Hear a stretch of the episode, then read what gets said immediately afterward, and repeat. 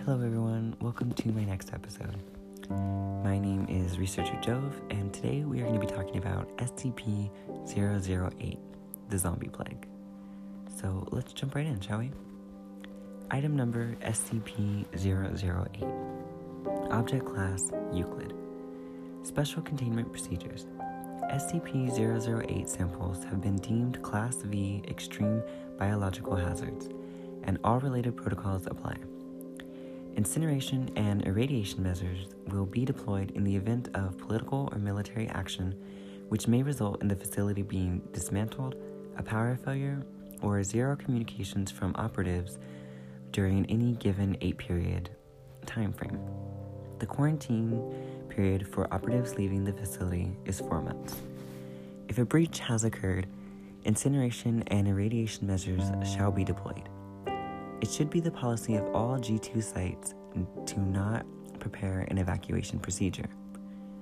Description: S C P zero zero eight is a complex pyron, samples of which are stored in each of the known G two sites. Research into S C P zero zero eight is highly classified and primarily aimed at preventing research which may lead to the synthesis of S C P zero zero eight in the distant future. Traits of S C P zero zero eight are as followed: one hundred percent infectiousness, one hundred percent lethality, transmission through exposed mucous membranes and all bodily fluids, though it is not airborne or waterborne.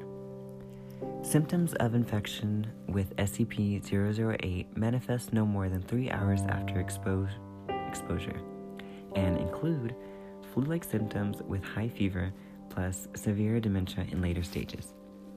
Coma onset approximately twenty hours after symptoms appear and twelve hours after noticeable dementia. Coma onset will be considered onset of death. A period of sporadic cellular, cellular necrosis occurs, which comes to resemble gangrene. Surviving tissue assumes its original function and is highly resilient. Red blood cells greatly increase oxygen storage capacity, resulting in slower blood flow and increased muscular endurance and strength.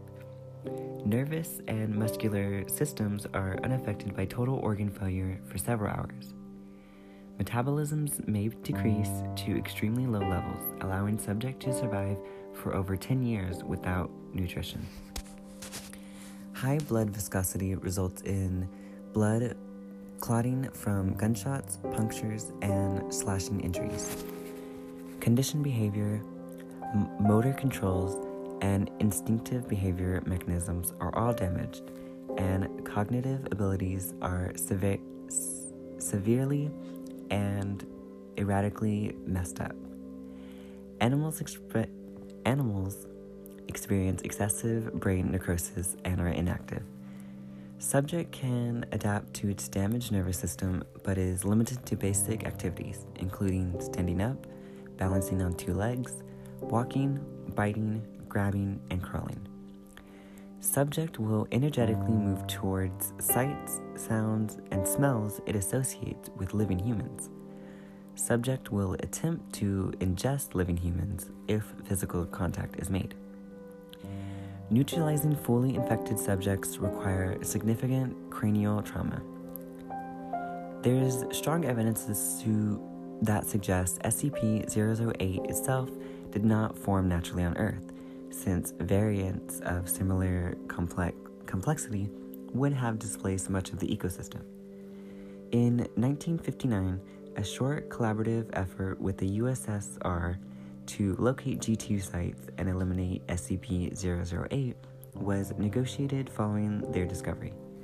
The status of S C P zero zero eight in Russia, in Russian custody since collaboration ended, is unknown. Addendum zero zero eight dash one. S C P five hundred has been found to be able to completely cure S C P zero zero eight in the event of long-term stages.